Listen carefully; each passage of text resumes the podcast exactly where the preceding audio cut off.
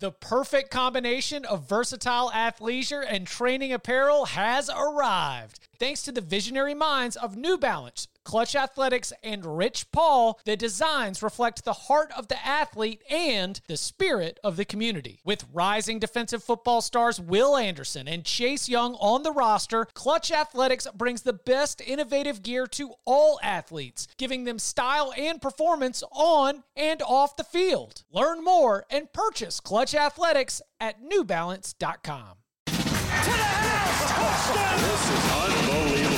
Welcome back to the Cover 3 podcast with your hosts, Danny Kanell, Chip Patterson, Barton Simmons, and Tom Fornelli. It's your call for the best college football coverage from National Signing Day to the National Championship and everything in between. CBS Sports presents the Cover 3 podcast. And welcome back to the Cover 3 podcast here on CBS Sports. That's Danny Kanell. That's Tom Fornelli. That's Barton Simmons. I'm Chip Patterson. We got a lot to get to here on a Monday. Of course, we will get you with your doggy bag, with your Noles to go. We got two spreads in a row, and we are on the winning side down in Tallahassee. Uh, we will get to that in just a little bit. Some significant injury news in the ACC, uh, but we begin with the continued fallout from an embarrassing loss for the Tennessee Volunteers. Now, uh, this coaching change that, that comes is actually on the defensive side of the ball, as Jeremy Pruitt announced that defensive line coach and co defensive coordinator Jimmy Brumbaugh has been fired. Pruitt said, you know, if you think it's not going to work out, you might as well make this change now. He has indicated that he will himself coach the defensive line for the rest of the season. Now, Brumbaugh just came in to the staff this year. He was a little bit of a late change. Uh, Barton, you do the the coaching highlights and lowlights. You are our resident assistant coaching aficionado. It, when if you had come to me and been like, "Hey, Chip, there's been a change uh, at Tennessee," I would say, "With starting quarterback." And you're like, no, no, no. And they're like, oh, with uh it's a coach. Oh, oh, is it like a shake up with the offensive staff, how they're calling plays? No, it's with the it's with the defensive line coach. Like, do you think that this is it, tied to performance in in a way that makes you feel like this is going to be a way for Tennessee to get better? I don't know about that. Um, I don't know about a way to to to, to perceive to expect Tennessee to get better. I mean, Jeremy Pruitt's going to take over the defensive line coaching job, as you said. Um, this is I, I, don't I can't I can't say that uh, like you I wouldn't have said that I would have expected this move. Um, I'm not watching the the all 22 film like I'm not breaking it down on on Sundays after the games, so maybe it looks a lot worse on film than it is in, in a, with a casual watch. I will say that the Kentucky game was a bit of a um, like it was a bad look second half I, I, when Kentucky had the ball, I think 21 of 30 minutes in the second half against uh, against Tennessee. So they they did a really good job of possessing the football, you know, kind of plodding along, shortening the game. And I can imagine it was a little frustrating um, for for Jeremy Pruitt to not be able to get the ball back and not be able to make the kind of comeback that he could have after they outgained them in the first half. Um, and and yet, like this is this is sort of the nature of the coaching industry is this is a guy who had a pretty secure job at Colorado. He probably would have been taken by Mel Tucker to Michigan State. He probably would be sitting pretty for another couple years with the Michigan State gig right now if you know a, a sweeter gig hadn't come along in the SEC. And here, less than one year in, he's out of a job, and and Pruitt's back on the market looking for a defensive line coach. So there's been some turnover in Pruitt's coaching staff over the last couple years, uh, and uh, you know I just think that's sort of Pruitt. He's just gonna he's not going to just sort of settle for something that he's not happy with. Um, you know, whether this was like a deserved or not is is, is kind of hard to say. It doesn't make any sense to me at all. Like Tennessee uh, two weeks ago against Georgia, I thought the most impressive part of that Tennessee team was its defense. Yeah. And I thought its defensive line did very well against a Georgia offensive line that is one of the better ones in the country and has, you know, got NFL talent on it in the future. So I was like, okay, well, my eyes aren't really telling me anything that's behind this move. So then I, I go, when I found out the news, I go look at the stats. And if you look at like the advanced stats from football outsiders, like their defensive line metrics, Tennessee's defensive line ranks 21st nationally. So it's not elite, but it's not a problem. And if you go through on standard downs, it's 48th, but on passing downs, it's second. Opportunity rate, it's 10th. Power success rate, it's 18th. Stuff rate, it's 19th. Sack rate overall is 27th. The only real bad area it has so far is sack rate on standard downs, where it ranks 68th nationally. So maybe Pruitt's pissed off that they're not getting enough pressure on the quarterback on first and second down. But I mean, overall, I thought this unit, you know, my eyes have told me this unit's been good, and the stats say it's been pretty good too. So I, I don't know what this is. I feel like this could just be a coach who's kind of mad and looking to do something to fire his team up. You know what doesn't make a lot of sense now either? That they gave a raise to Jeremy Pruitt what three weeks ago because they hmm. started off two and zero like that. That you talk about zero sense whatsoever, and I, it, it's driven me nuts because this Tennessee kind of momentum has been building, and I've just been watching it being like, are do we realize who they've beaten in this eight game win streak? It's nobody.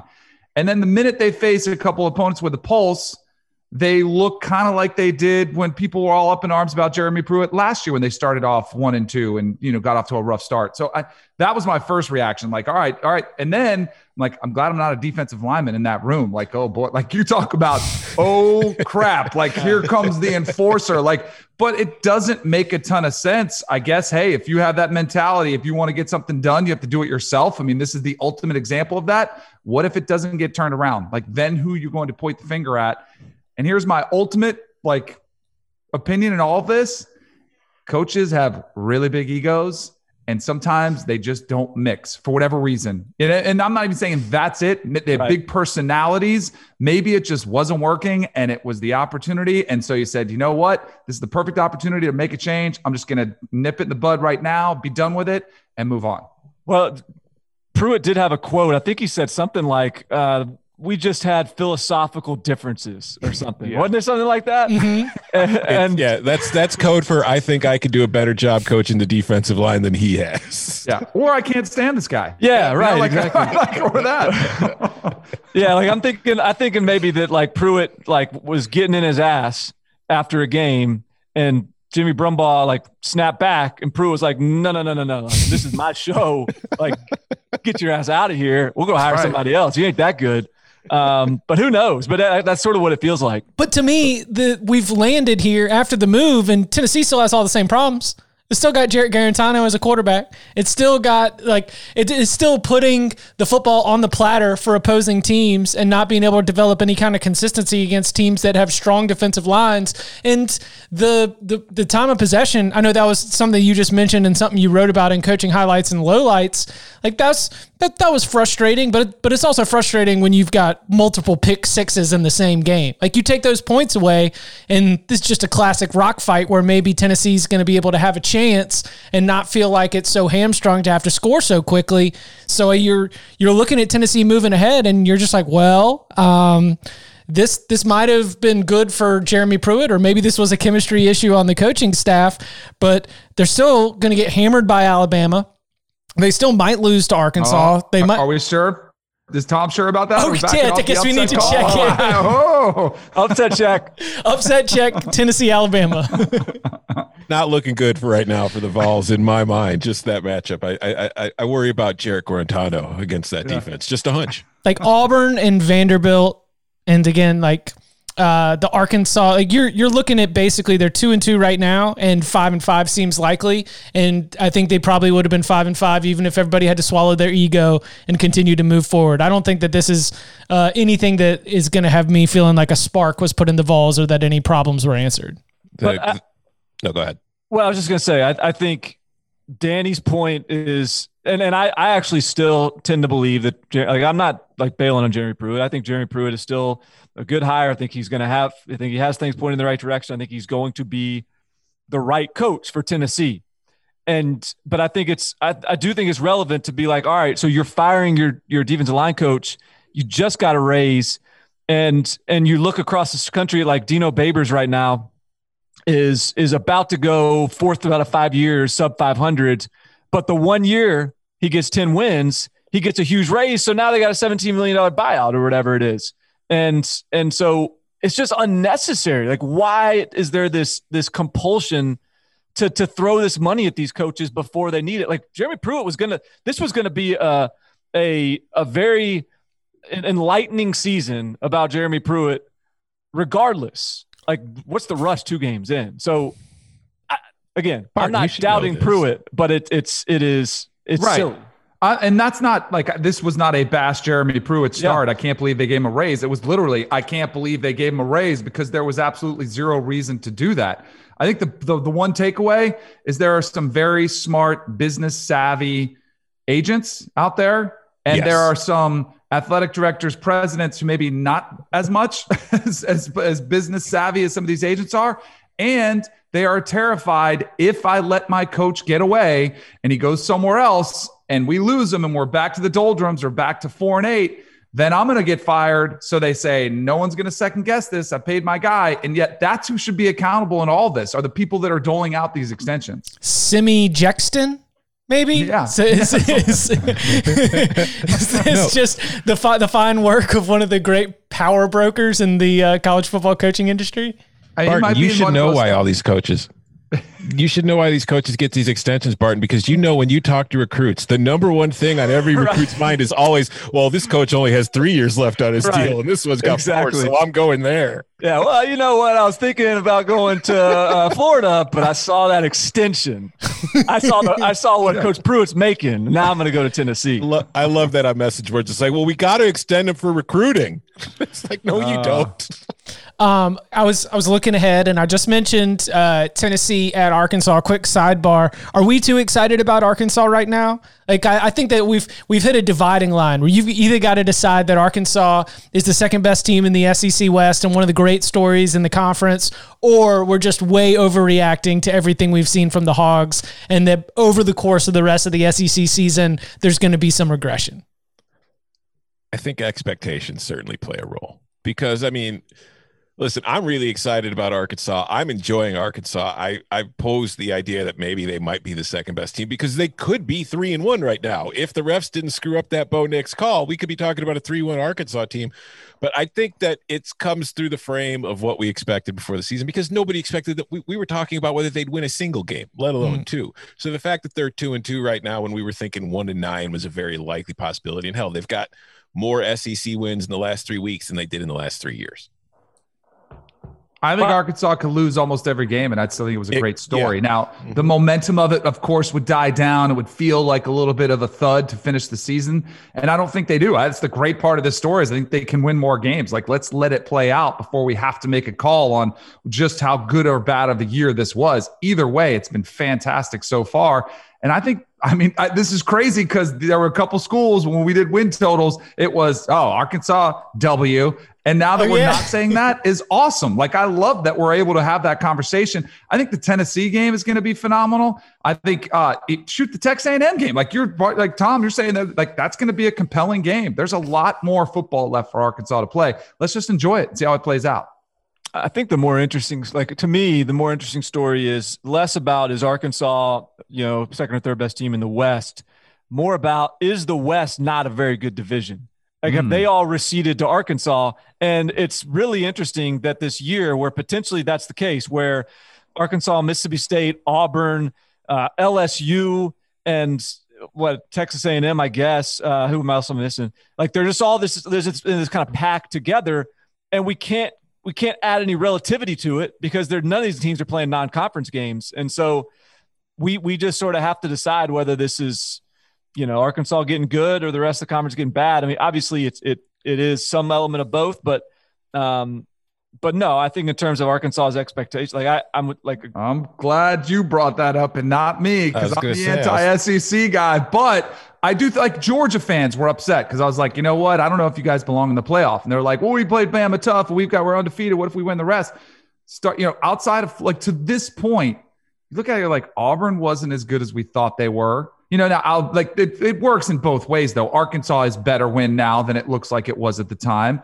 But I it it looks like this could be a case where you really see cannibalization. Like, and all of a sudden, it could be Bama and a bunch of two loss teams, or a, a bunch of 500 teams with maybe Georgia, maybe Florida up there. A and M has a chance to be there, but like A and M is a good example. Find another impressive win on their resume if the West is exactly what you just stated, Barton. And it's tough to justify. Hey, these are a lot of wins where they belong to be that second team in the playoff. So, like, you kind of need some teams to step up and and be better than just 500 if South Carolina beats LSU this weekend, and by the way, uh, Myles Brennan uh, still questionable to play against South Carolina as what Ed Orgeron is describing as a quote significant lower body injury. We discussed the the initial injury news last week before LSU Florida got canceled. Uh, Barton, you know, you filled in. We're going to a pair of true freshmen. The way that the offense sets up, you need to be an accurate passer. Neither of them particularly looks like uh, uh, they are ready for that moment at this point in their young careers. If South Carolina beats LSU, SEC East is better than the SEC West, hands down, right? Because those are two mid tier teams this year. South Carolina and LSU probably each about the fourth best team. If South Carolina's got wins against Auburn and LSU, gotta say East is better than the West. So, mm. West, West so, champ. So West best versus West best versus East best. West two versus West First East two have both gone to the West. So you know you got. Bam over Georgia A and M over Florida.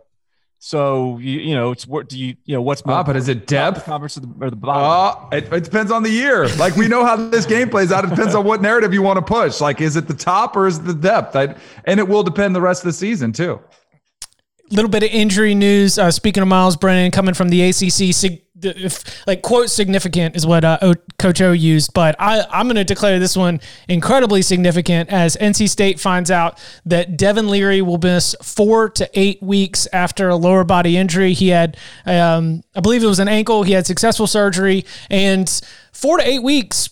I mean, that is. I mean, we're talking about coming back you know, you might get pretty two or the season. pretty much the season. Yeah. yeah. you might get two or three games in the best case scenario, and that's where it all of a sudden turns to Bailey Hockman, who uh, did did y'all see the the one handed against the helmet catch by Thayer Thomas? And yes. did you notice how Duke should have had it as an interception instead in that same moment? Like that is the tightrope that NC State's offense is going to walk on with Bailey Hockman, where you just got to hope that it goes through the DB's hands and the wide receiver receiver can pin it to the side of his helmet. Now he is a, a mobile quarterback, and maybe we start to see some of the bright spots from uh, him being able to run the ball alongside a Ricky Person Jr. and a Bam Knight. But you know, NC State just pops up in the rankings as a top 25 team. Rivalry game against North Carolina this week. First time both teams have been ranked in the top 25 uh, since 1993. Uh, when they go down and have that meeting, so I'm. I mean, do you see a, a way for Bailey Hockman to keep NC State in the top 25? No.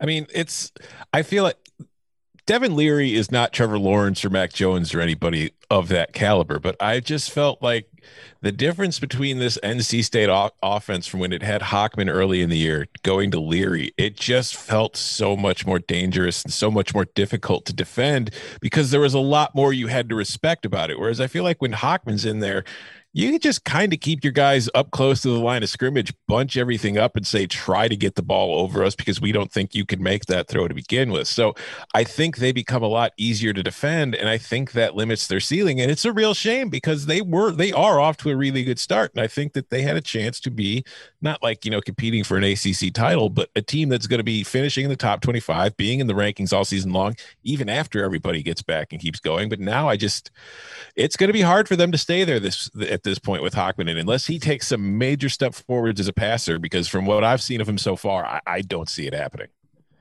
Here's the, th- the the nice thing is, this is where you come to the realization and the clarity that, uh, yeah, I would say the tougher part of their schedule is behind them. Now they still got Miami and North Carolina. But this is the team that doesn't get Clemson and doesn't get Notre Dame. Not either or, doesn't get both. Uh, and so you got Notre, you got North Carolina and Miami the next couple weeks. Then you got whatever Florida State is. You got whatever Liberty is. You got Syracuse and you got Georgia Tech. I mean, that's that's if you can get to they got four wins right now.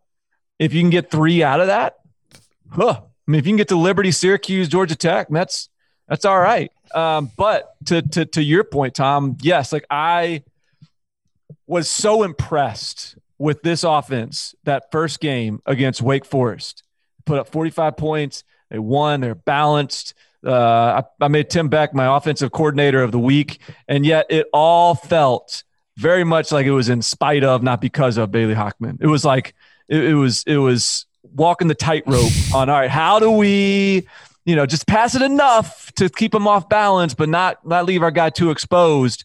That's going to bite him, and that's going to bite them against a Miami. I, I, don't know how they beat a Miami now. Um, who you know who knows with North Carolina, but you just got to assume that those are two games you go in there and you're interested in, you think they're winnable, and I just I don't know how that those two games are winnable right now. Isn't this season? I mean, it's already going way better than expected for NC State. So you've got a little bit of house money. You kind of have an excuse going in. And I look at the game this weekend. North Carolina is the team that's reeling, I think, a little bit more. Like they, and you know, we'll talk about Florida State later. We still don't know what Florida State is, but you still lost that game. Now it's kind of like, all right, what really is this North Carolina team? They're feeling a little bit more pressure, and there is sort of a built-in excuse for NC State if they don't play well against an in-state rival. So maybe it allows them to relax, and maybe, maybe there's a confidence in it's not like you got somebody you don't know what you're going to get, right? So you should be able to build an offense around Bailey Hockman. like you know what you've got. And there's something to be said about a team that's got some confidence. Hey, man, we've seen we can win. And I know the quarterback is gone, but this team is more confident than they were, you know, week one because they've seen themselves win. And there will be a drop off, but I think I think from here on out, like, yeah, I think six or seven wins would be a massive achievement for this team. Last without, without Leary, you know? For sure last two games, defense has played a lot better. Alim McNeill's awesome. Young secondary starting to force some turnovers. The they're they're gonna need it. Peyton Wilson's a monster. That guy f- flies around the field. Uh, it'll be they'll they'll need it. They'll need every bit of that defense, especially going up against uh, going up against the Tar Heels. All right, there's uh speaking of quarterback injury news, uh, we might be getting Spencer Sanders back initial indications from Stillwater look like uh, going into a massive game against Iowa State. Sanders, uh, the Big Ten newcomer of the year in 2019, might be back in the lineup. Uh, Oklahoma State has it, because you had the the Baylor game postponed. They've just done that thing that happens this year where you just like Notre Dame just sort of sat on the side, right? And we make so much out of every single week because we have so little football that when a team takes a couple weeks off, it's easy for them to drift away. But this is one of the the biggest games of the week, really, and definitely one of the biggest games in terms of the Big 12 title race between Iowa State and Oklahoma State. So, Mr. Pokes, the like that's, do you think that Spencer Sanders' return or Shane Illingworth having to go out there uh, and and face this Iowa State defense? Are you feeling either way like this is going to be a, a, time where uh, Oklahoma State's able to show out in a big spotlight opportunity? I mean, they're daggum number six in the country. I is I was assuming that Spencer Sanders has been teed up here, ready to roll the last couple weeks. Is that not? I mean, I thought he was. We was. uh yeah, he was pop, almost ready before. He's definitely playing. Yeah. Okay. So then I'm not. Uh, so okay. So we got a Spencer Sanders. Let I know that Ben Kercheval is trying to say that like Shane Illingworth is is is potentially going to beat out Spencer Sanders, but no, that's not. I don't think that that is true. I think Spencer Sanders is is, is allows this offense to be really good. I think that this is a huge game. I think that they will win I think that Oklahoma State will continue to assert itself as one of the top teams in the country. Right now, it is very much a guess. It is very much a projection. It you know they haven't really played anybody, um, but they have played. The teams they have played have played pretty good defense. Tulsa's a pretty good defense. West Virginia is number one in the country, I think, in, in uh, yards play defense. Is that is that inaccurate? No, but there's a like your colleague Brendan Marcello had a nice pushback on that. Like there's there's the dueling narratives. There's like, hey, defense is down everywhere, but the best defenses are in the Big 12. And like you you dive into that saying, and you're like, wait, wait, wait, wait, wait. Are we really ready to say that the Big 12 is going to be the conference of defense this year? Like there's there, there's a Texas Tech game around the corner. There's Texas and Oklahoma's defense. Like well, I am we'll not see. saying West Virginia is Georgia West. Right. I'm just saying, or what, Georgia North, I guess, whatever it is. I'm just saying that it's it's a it, you know like they've Oklahoma State's offense even without Spencer Sanders, has played some competent defensive units. So like the fact that they're not throwing up 45 isn't it doesn't concern me. The fact their defense is playing great is awesome. is very encouraging, and I think that they, you know, both come together for for this Iowa State game in a, in a way that it will will will I think make a statement one way or the other. Either it'll prove me wrong or prove me right. You know what? You know what one thing that the two best defenses in the country, West Virginia and Oklahoma State, have in common. they both They just played played, each other. Kansas. no, they played Kansas, and that really helps your defensive numbers, especially in a small sample. Yeah, when size. you've got a small sample size, Oklahoma State's played three games, West Virginia's played four, and one of those games for each of them is Kansas, and one of them for West Virginia is Eastern Kentucky. Yeah, Okay. And the other one is each other. Yeah. Oh, no, they oh, they haven't played each other. No, they did. Yeah, right, right. Sorry, sorry. Yeah, yeah. I was confused. When you look at this um, quarterback situation that's unfolding, so I guess Gundy said both quarterbacks will likely play, Illingworth and Sanders. Um, I don't. I do you feel like do, are are any of you guys worried that we were projecting a massive jump in Spencer, Spencer Sanders from last year to this year? I think I was. You know, he was, uh, but he wasn't great last year. Struggled somewhat. Did not put up typical Mike Gundy quarterback type of numbers. So I don't. Maybe there is more to this story than hey, you just plug him right back in. Maybe you do see both quarterbacks, as Shane Illingworth coming off a game uh, where he had three touchdowns and zero interceptions against guess who? Kansas. Um, but but it is. But I, I do wonder how this will unfold if there is more of a competition. My hunch tells me it's probably a coach doing those do the things the coach does. Hey, be ready for both, and then you'll go with one.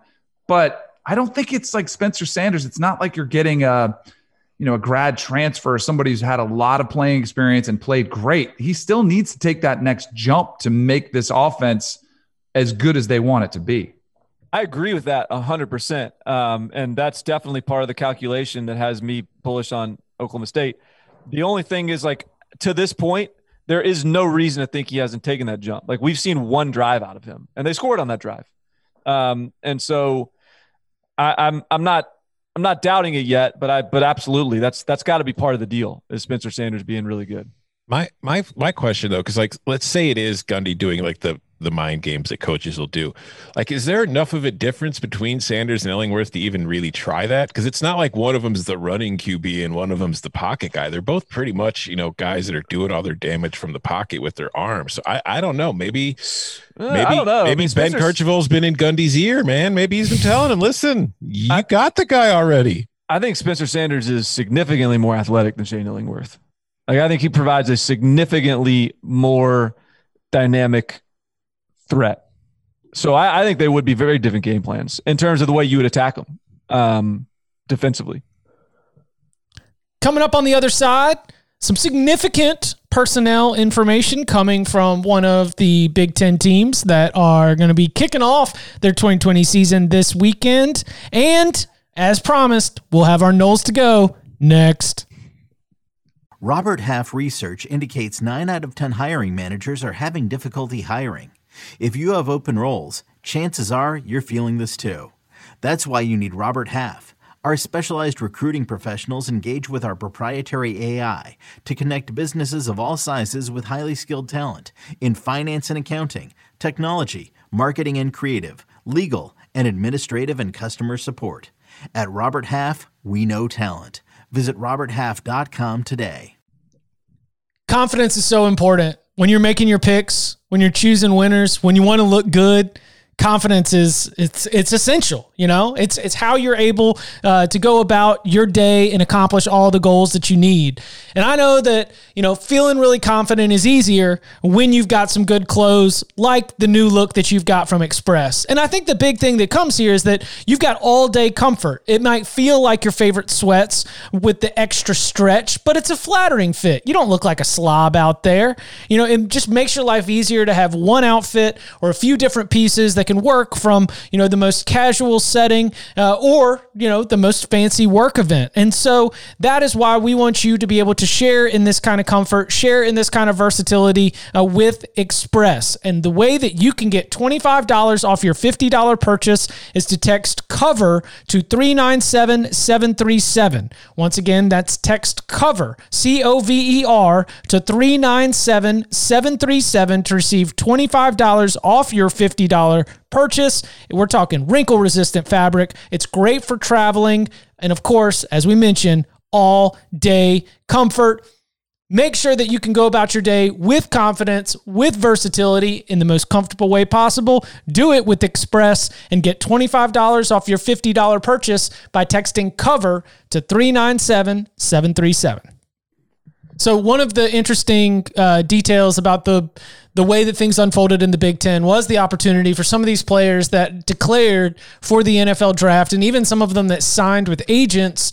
They were allowed to come back. You know, the NCAA was going to allow them to be eligible. The schools worked with the clearinghouse. You know, as long as it, any benefits, imper, any it's insignificant impermissible benefits. You can say that. Insignificant impermissible benefits. Like if you could prove that, like, yeah, here's what we got, paid back, blah, blah, blah, you're good to go. This was very significantly a Rashod Bateman, you know, declared for the NFL draft, but uh, was able to get cleared, able to return. He joins a Minnesota offense and a Minnesota team that we're all very excited about. That Minnesota team will be hosting Michigan on Saturday night in Minneapolis. And uh, Jim Harbaugh confirmed on Monday that Nico Collins would not be with the team. He's not on the roster. And it kind of shuts the door on uh, the idea that he might be back in the fold with the Wolverines after being one of those players that initially declared for the NFL draft. Uh, quote, Nico is not participating in football right now.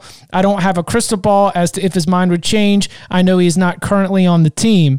Uh, He's been a very, uh, very talented player within that Michigan passing attack. Not individually prolific. He had 729 receiving yards and seven touchdowns, but again, decided to opt out before the Big Ten announced its return. So you're also losing from this Michigan team Shea Patterson, four starting offensive linemen, and wide receiver Donovan Peoples Jones. Michigan starts as a top 25 team in the polls after re entering sort of where they were around the preseason. I mean, Tom, do what what's realistic? Uh, what's what's the loss here for Collins? Who do you think steps up? Like, and you know where where are we at? Now we will we are going to have full Big Ten win totals coming this week. We we teased it on Twitter over the weekend, and it's going to be coming up. Um, but you know maybe without tipping your hand, we're not breaking down schedules or anything like this, but man, like this this feels like a, a a reality check for me that just putting Michigan number three in the division and walking away feeling like my job is done this year might not be the year for it. Yeah, it's in one way it's big. Like I don't want to ignore it, but at the same time, like you mentioned, they've already lost so much. Like if we go back to the preseason and we look at Bill Connelly's returning production, you know, rankings, mm-hmm. Michigan was already at the bottom of that list anyway because they had a ton to replace. So I feel like at this point, maybe losing Nico Collins isn't as badly felt just because you already had a ton to replace. But like it is significant in that his overall numbers weren't amazing last year. He had the 37 catches, 729 yards but he did have seven touchdowns and he was the big play threat in that offense. This was an offense last year that really didn't have a whole lot of explosiveness to it. And Collins was kind of like that release valve. He was the one guy that they could go to. Shea Patterson felt comfortable going deep. And if you look at the receiving core from last year, Ronnie Bell, the team's leading receiver, is back, but he's more of a possession receiver type guy who has questionable hands sometimes. Nico was second. Donovan People Jones, he's gone. After that, Tarik Black, he's at Texas, he's gone. You had your tight ends, Nick Eubanks and Sean McKeon, they're both gone. There aren't really any proven entities besides Ronnie Bell in that receiver core right now. And if this is a team that, you know, is going to make any noise in the Big Ten this year, it's going to have to answer a lot of questions. And it's starting the season with Minnesota at Minnesota. So it's not like there's a soft landing for them to try to figure these things out. They've got a really tough game right off the bat. Yeah, I mean this is this is this is Josh Gattis' year two. This is year one of Joe Milton. This is Harbaugh getting backed in the corner a little bit. What is he like? Like only two years left on his contract or something this year and one more. Shout out, uh, yes, the uh, I think he's got 14 months left on his uh, contract. There was like this the window to extend him. Speaking of like contract extensions, the window to extend him kind of came and went during this offseason. And Didn't Harbaugh his own agent. There was some indication so Harbaugh that uh, remember like that Jim Harbaugh's aggressive stance towards continuing to practice and the fact that they should be playing, I think, uh, was going against some of the general positions of Michigan's university leadership. And there is and and I think the way that the story is being painted is that maybe if that relationship was a little bit cozier during this offseason, maybe a deal would have gotten done. But as it stands, I think he's got 14 months left on his contract, and uh, and we'll see what happens based on how things go this year. I, I also think that part of it is that they weren't really interested in announcing a contract extension during a pandemic when everything had been shut down. True. It's and those things do like the deal gets done and then the deal doesn't get announced until, you know, way later and after the fact. So that's definitely a part of this. But uh yeah, the this is Pete Thamel. Uh why does he only have 14 months left on his deal? Do Harbaugh's Hyatt results match Michigan's Ritz Carlton ambitions? That's a sports writer line if I've ever heard one. That is a great line. It's uh, but with the, with Nico Collins being out, I think we've seen on full display a couple teams. Now, I don't think. I mean, I, oh, I have another question for you guys too. My ADD has got a little best of me. Um, what do you guys think the line? Have you guys checked the line on the Minnesota game? Uh, I could check it really Because when you guys were talking about, it, I was like, I wonder if Michigan is a favorite. They are a favorite. They're a three point favorite. I'm looking at it like, why? Like it's in Minnesota. They've got a lot of returning players. Minnesota does. I don't. But this this game this year is huge. But as I was getting back to Nico Collins, like game changing receivers. I know Nico Collins wasn't as good as some players that are flourishing this year, but he was going to be the big play guy for Michigan look at what was on display at, at you know, Georgia versus Bama this Saturday night. Like you saw one team had multiple guys, playmakers. You saw one where they're really trying to make George Pickens into one, and he kind of is struggling a little bit to break out in that role. Look at Notre Dame. Notre Dame's a team that's ranked fourth, but they're being held back because they don't have a playmaker at receiver. Like these guys aren't walking around the street like just, hey, we'll go grab another one or get another one off the bench or off. It just – so I think it could be a significant impact on Joe Milton's development and the, how far this offense wants to go, barring somebody else younger that steps up and all of a sudden just takes over that alpha wide receiver, you know, big play type of guy. But without seeing that yet, it's kind of like, man, this could be a rough year for Michigan. Yeah, no, spoiler alert. If like Bateman's playing, Autman's Bell's playing, and Tanner Morgan are all playing on Saturday and Minnesota's still an underdog, I'll be all over Minnesota. Three and a half right now. If we're yeah. giving if we're giving out early winners. See, that's the thing. I, I, I, it's too early. You never know these days. You're going to find out half this offensive line has got COVID and hasn't practiced in three weeks. Would we just find that out? Are we is are they keeping all that tight? Because I know we've got daily testing. Like an hour before a kick. Like, oh, none of these guys are dressed and on the on the field. But in the Big Ten, it can't be too many, right? Because if it's too many, then they're shut down. So at mm-hmm. least we'll know like we have some comfort. It's not going to be the whole team. So, on that note, how do you guys feel about this Baylor line? Like Baylor, I can't remember. I don't even know what the line is, but Baylor is like now like it's newsworthy. Baylor is working out. Mm-hmm. Is is there? Is Baylor against Texas? Just, yeah. Do you just have to to fade Baylor here, or do you just have to stay away, or do we think? that Baylor could be could could have maintained sort of operational uh, capacity over the last whatever it's been three weeks. I'm scared of any COVID related shutdown. Where are they after what happened in the NFL in your backyard there, Barton, when the Titans smoked the Bills? And I, I was one of those people were like, hey, they can't be, they can't be game ready. I mean, they blew them out and they had like two practices. So, and I know it's NFL, it's different, but man, I just think you get, I, I don't love trying to read in too much into that what's going on behind the scenes without knowing, you know? But that's I like my, the way you're thinking. Well, like, yeah, like, are we getting some free value on Baylor because of the COVID stuff? And in fact, Baylor, maybe, maybe they're fresh.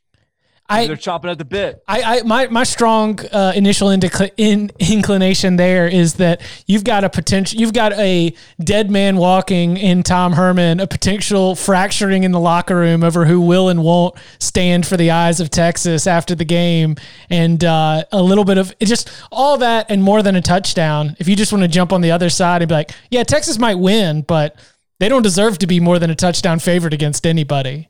Yeah, it's nine and a half right now. It's gone down. It was it, it was it was north of ten. Yeah, it was like Yesterday. 11, 10 and a half when it first opened. See, that's uh, that would that that would be somebody that's uh that's already jumping on that side right there, right? Somebody that's already gonna be like, oh, I don't think, I don't think Baylor should be downgraded that much in that kind of scenario. Is that the play? Yeah, I mean, we like Danny was saying, it's it's hard to know. I mean, I feel It like it, it's some teams will probably react better to it than others, and like you know, Tennessee, maybe they had a lot more than two practices. We should go to Barton's High School to find out how many they were there for. but it's like you, know we don't know what Baylor's been doing. You know what it's like to me? It's like bowl season when you're trying to figure out who's motivated and who's not. Yeah. And you and you always go to the like affirmation after you're like, oh yeah, they didn't want to be there. You knew it. But then there's always a surprise team that was, you know, picked to be a playoff team and they finished the season, you know, seven and five, or you know, they finished the regular season um, six and five, and then they go blow out their opponent because for whatever reason they just flipped the switch and they turned it on. Like it's such an inexact science. I don't know. Well, Virginia Tech's taking us on this roller coaster, like COVID Yes. related, like in one team. They've been they've They were blown out. sandbagging though. That was easy. Like- they were that was Fuentes so- sandbagging, be like, ah, I don't have anybody today. Like just setting it up because then if you lose, you got an excuse, and if you win, you're the greatest coach ever. Yeah, but then they so but they they they had the blowout when we thought they had nobody because of COVID, and then they got like their their their their tail whipped because they didn't have anybody, and then they still didn't have anybody, and then they beat somebody else. Like it's been I'm starting to think Justin Fuente's making up players that aren't even on the team, and he's just listing them as out. Oh yeah, we're missing these 23 guys. There's Oh. Joe Smith, Joe Smith the third, John Smith. Stetson Bennett, the fifth, sixth, and seventh out there. Uh, there's another interesting, uh, c- I guess you could say COVID adjacent or COVID related betting line out there where Cincinnati, which had positive tests that led to that Tulsa game getting postponed, is going to be going on the road to play SMU, who just survived in overtime at Tulane. Again, first game without uh, Reggie Roberson, first game without TJ McNeil, but you know the offense still cooked. Shane Buechele had 380 some odd passing yards. Uh, but SMU is a favorite against Cincinnati in that game. Is that is that Cincinnati getting docked, or do you think that SMU is a deserving favorite? I think they're deserving, honestly. SMU's pretty good. SMU's a pretty good football team. Yeah, I, I I'm I'm sure the COVID stuff is certainly playing a role there because yeah, Cincinnati opened as a one and a half point favorite in that game, and it has moved to the SMU side. So clearly, I I I think Cincinnati's a good team. I don't know if I consider them good enough to be favored on the road against SMU, though, especially with the layoff. But again, we, we have no idea how any of these teams are going to react to any of this stuff. saw Bill Connelly's latest from ESPN. He's he um he listed the top five offenses and top five defenses in S and P plus. Uh, if you don't factor in any preseason expectations, because he has all these like you know preseason Yeah. models built in, if it's just purely the results, and I think he, I think Cincinnati was like number one or something, just based on the season alone In defense, on defense. Sorry, yeah, yeah. Yeah, because of that uh, Austin Peay Army in South Florida. South Florida. South, South, South Florida's doing the Kansas on a lot of folks right now. I tell you Man, where they. I think. I think the reason. I mean, Desmond Ridder is a little inconsistent, right? I mean, Yes. that's that's the issue. If he ironed things out and was just a little bit more careful with the football, this team would be so dangerous. But I think that's a specific reason in a high possession game where SMU is going to put up some points. Like you're going to trust Desmond Ridder. It's hard to based on what we've seen so far this year. It's kind of a tangent here based on because we're talking about Cincinnati, but I wrote this about this in the Monday after this morning. Why the hell is Cincinnati ranked ahead of BYU in the AP poll and coaches poll? because they what the started hell? Oh, higher. Oh, you, you want to get in the AP poll though? That's like, what I'm saying. It's like it's it, this is it's like the perfect example of just poll mentality of well they were already there and they won so just keep pushing them up a spot or two it's like what have, what, what have you seen from watching cincinnati this year compared to what you've seen from watching byu that makes you think oh yeah cincinnati's four spots better than byu I'm disappointed in you, in particular, Fornelli. Okay. We have our CBS, it's been the CBS 76 for the Mm-hmm. first six weeks of the year. This weekend, we were given the full 127 teams that are playing this year ballot. And I, being a man of principle, turned my ballot in top 50 teams only with the teams that have played.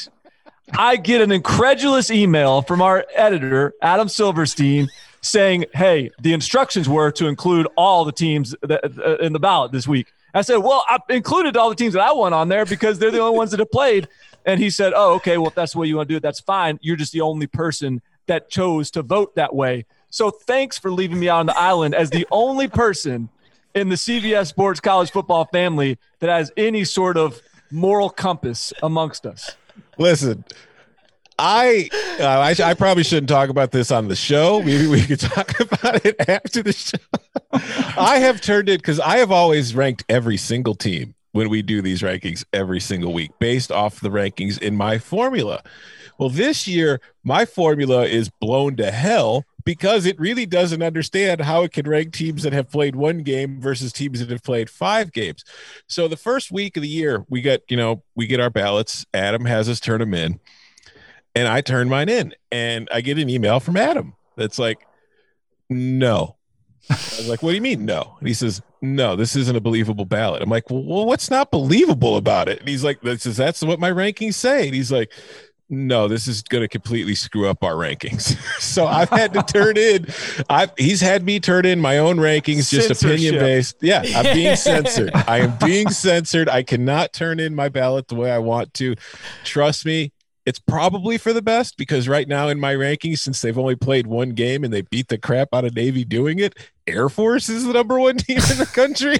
But yeah, so I, I was told to bring it in teams, and he told me to add, you know, the Big Ten and the Pac 12. So I said, okay, because honestly, we talked about this a little bit on Saturday too.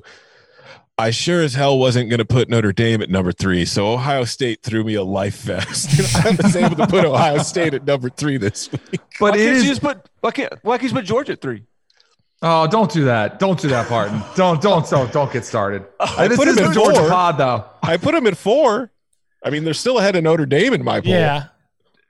Danny, I am not. I, I do not have your back on the whole like if you lose, you drop no matter what. Well, they have to If drop somewhere. to a team, if you lose to a team that's ranked higher than you, the team that ranks higher than you is supposed to beat you. What about the score? Does that matter? Like, it's not like they lost by a field goal. They got run in Okay. the second half. And it's the same exact thing we've uh, seen every single meeting that we've seen Georgia versus Bama. every single time. Who is better than Georgia right now? Who did I you still rank think above Florida Georgia? is. I did not put them. I but but what do we know based on Georgia? It goes back to the Tennessee win does not look as good. The Auburn win does not look as good. The Arkansas win, ironically, is the best one, and that was the sloppiest, ugliest one they had at the time. so like you- it goes uh, back to how are we judging this team against who? All right, you think you think Florida is better than Georgia? Like so, first of all, who I you still put- feel really good about my Florida. Uh, you, pick you released like a against top eight, right? Like you on the Twitter, you released like a top eight or something. I did, 10? Yeah. So who who do you have ahead of Georgia in that ranking? I got several teams ahead of Georgia. teams that actually won games this week is who I got. them. I got. Notre Dame. Well, so I have Ohio Yeah. State. So I, I included the Big Ten. So All I right. included the Big Ten. So I had Ohio State and Penn State. I had Oklahoma State in there and BYU. Like you want some BYU love? Give me some BYU love I'm over okay Georgia. BYU actually.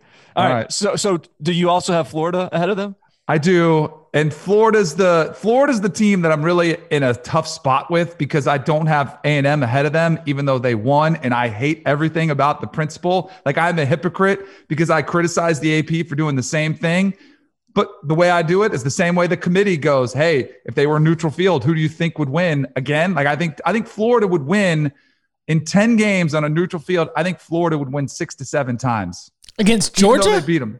Okay. against, against Texas A&M. A&M. Oh, okay. Against Texas A&M. I agree. Uh, so that's how I kind of talk my way out of that one, even though I hate it. So if you so you but you do actually believe that Florida is better than Georgia. I do. I think they have defensive problems, but I think Florida is going to score points against Georgia. I think their deep, their and I think their defense is good, but I think Florida's offense will be able to put up points. And it goes back to the same thing against Florida's defense. Yes, maybe they can get a shootout, but do you trust Stetson Bennett to have to get in a high scoring game similar to what we saw against Alabama? I don't. All right, so you're so they're play. I mean, they play on a neutral site. Obviously, Yeah. they're they're like right now. If the Yeah. game was this weekend, you would bet you would pick Florida to win.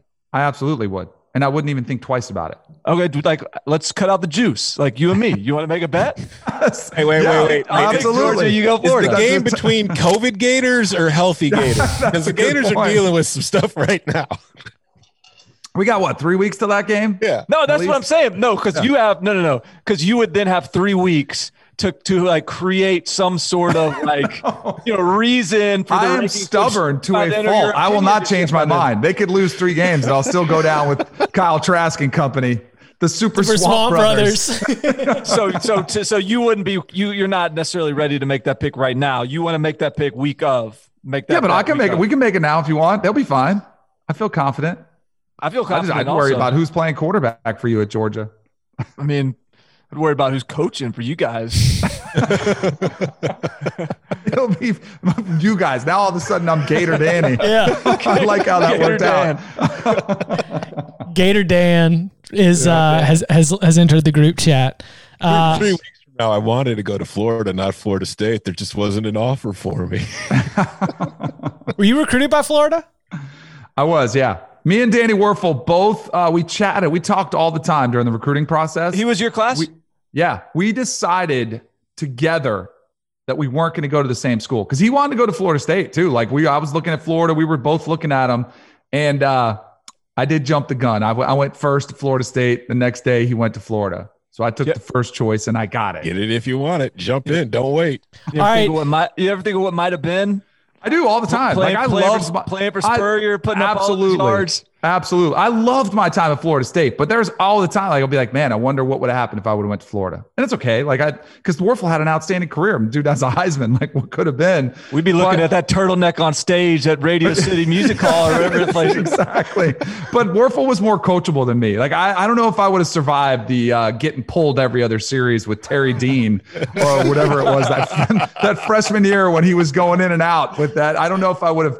I don't know if I would have handled that as well as Wuerffel did. So everything worked out perfect for a reason. All right, Danny. We'll we'll announce tomorrow. Okay, we'll both announce tomorrow. I promise. Click. It's like, yo, I'm going to Florida State. Hey, Coach Bowden, I'm in. yeah, I'm in. All right. Order for Danny. Order for Danny. It's time for our Noles to go. The Florida State Seminoles, 31 7 at halftime. Hold on. Even fourth quarter, Sam Howell, everything that he did to try to mount a comeback in that second half, uh, the, the explosive plays were numerous in the first half, including some, some big pass plays by Jordan Travis, uh, JT, as Danny's best friend Charlie Ward, Ward likes to say. Danny, coming off the victory against the top five Tar Heels, has your opinion of the team, where they're at, uh, changed it all, and what were the big takeaways? No, I don't think it's changed at all. Like I, I don't think they're going to win the ACC all of a sudden, and I don't think they're going to be the worst team in the ACC either. Uh, you, you, we all talked about this last week. Like there were some positive signs that you've seen since they made the change at quarterback. Yes, but just there's been an influx of positive energy. There's been a fresh, like a breath of fresh air, and I hate doing it to James Blackman because I love the guy. He's such a good leader, such an emotional guy for that team, but he was struggling. I mean, that's the only way to put it. He was struggling. They made the switch. All of a sudden, you saw a little bit of life in the offense. And they go to Notre Dame. Even Notre Dame in the fourth quarter, Notre Dame was trying to score. Defense gets a stop, right? In the fourth quarter, nothing on the line except the spread, which some people might have been really watching that one closely. They got to stop to kind of just, and they didn't quit. Then against North Carolina, I thought for the first time you saw the impact that coaching can make, which was very refreshing to see because I don't think we saw that in the last couple years. I think it was holding them back sometimes, especially clock management things. But in this game specifically, I thought you saw plays designed that played to Jordan Travis's strengths. Like he is a running quarterback, right? We're all, and he has limitations right now as a passer. But all of a sudden, they dialed up a couple different play action passes built off the run game that they've been implementing on Jordan Travis. And what they do, they pop for really pretty, like he made some great throws, but a lot of them are wide open. Those are mm-hmm. scheme plays that they designed for him. So I thought the offensive game plan was phenomenal. And then on the defensive side of the ball, like when I see Josh Kaindoh get a pick six because he recognizes there's a flare route coming, steps in front of it, and goes the other way, I'm like, oh, he's seen this play before in practice. Like he's recognizing what he's been coached to do. So I thought it was a massive win from the perspective of okay, we can see some some improvement happening, which is huge. We haven't seen that. It's been so negative. And it, now it's easy to say this, but during the second half, all I kept thinking was, "Oh my gosh, they're going to blow another lead, aren't they?" Like this team, like they're Yeah. mentally frayed, and you could tell they were hanging on for dear life. North Carolina, a couple drop balls late, or else it would have been another disaster for Florida State. But just the fact that they could get that win, I think will. It's just, I think it makes for a much better first year Mike Norvell. Like there wasn't, there wasn't much, you know, bright, shiny things to look at and say, this is great. You didn't really see much. Now it's something tangible, like you saw results. You know, I think this team can turn it around a little bit and, you know, be a tougher out than a walkover opponent uh, for the rest of the schedule. And I mean, the next three weeks or next three games at least, all suddenly look a lot more winnable. Louisville on the road looks winnable. Pitt, I think, is winnable. And then you get NC State now without Devin Leary. It's you know things things might be a lot better for the Noles in three weeks. They might, but they might not. True. Hate to be, hate to bring. No, you're fine. I'm, I'm with you. I don't. I'm with you. I mean, think about like what I mean because they had to have a block punt touchdown, a pick six. They didn't score in the second half, and North Carolina had to drop a few passes late in that fourth quarter drive to to get out of there with the win. And a win's a win, and North Carolina's a good team, and so you know I'm not going to make excuses for anybody, but um, I still think like there's there's kind of a a recipe for beating Florida State, and we know what Jordan Travis is Right. um, that's going to be I don't know. There's there's going to be some challenges ahead of them. They still got to continue to like figure figure more stuff stuff out and continue to evolve. I To your point, Barton, it was like when they went to those plays, it was like, okay, we've used them now. Right, like, what's right. now in the second half? Yeah. And now the teams now they'll like that'll be part of the development of Jordan Travis. Can they continue this improvement? Totally agree. they not blowing the fourth quarter lead was a huge step mentally because you mentioned the drop balls by North Carolina's wide receivers. There were also a lot of penalties and like the kind of penalties that were starting to rack up and extend drives for North Carolina. Uh, you know, like a roughing the passer, you know, just a bunch of things along the way. You could see frustration was starting to build and the oh no, here it goes again was able to, you know, you're able to keep that at bay. It's a big Yep. win. Huge. Big Win's win. win. Win's a win. Make sure that you're subscribed to the Cover 3 podcast. Subscribe wherever you get your podcasts Apple Podcasts, Stitcher, Spotify, all that. Make sure that you're subscribed to our YouTube channel, youtube.com slash cover three for that multi platform excellence because the Big Ten win totals are coming. We're going to hit you with Tuesday, Wednesday, Big Ten win totals. Then we're getting into our week eight locks on Thursday. Nothing but picks, nothing but winners the rest of the week. You subscribe, you get your notepad out, you take notes.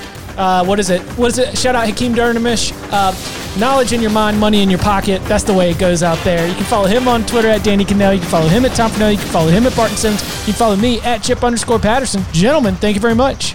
Thank you. See ya.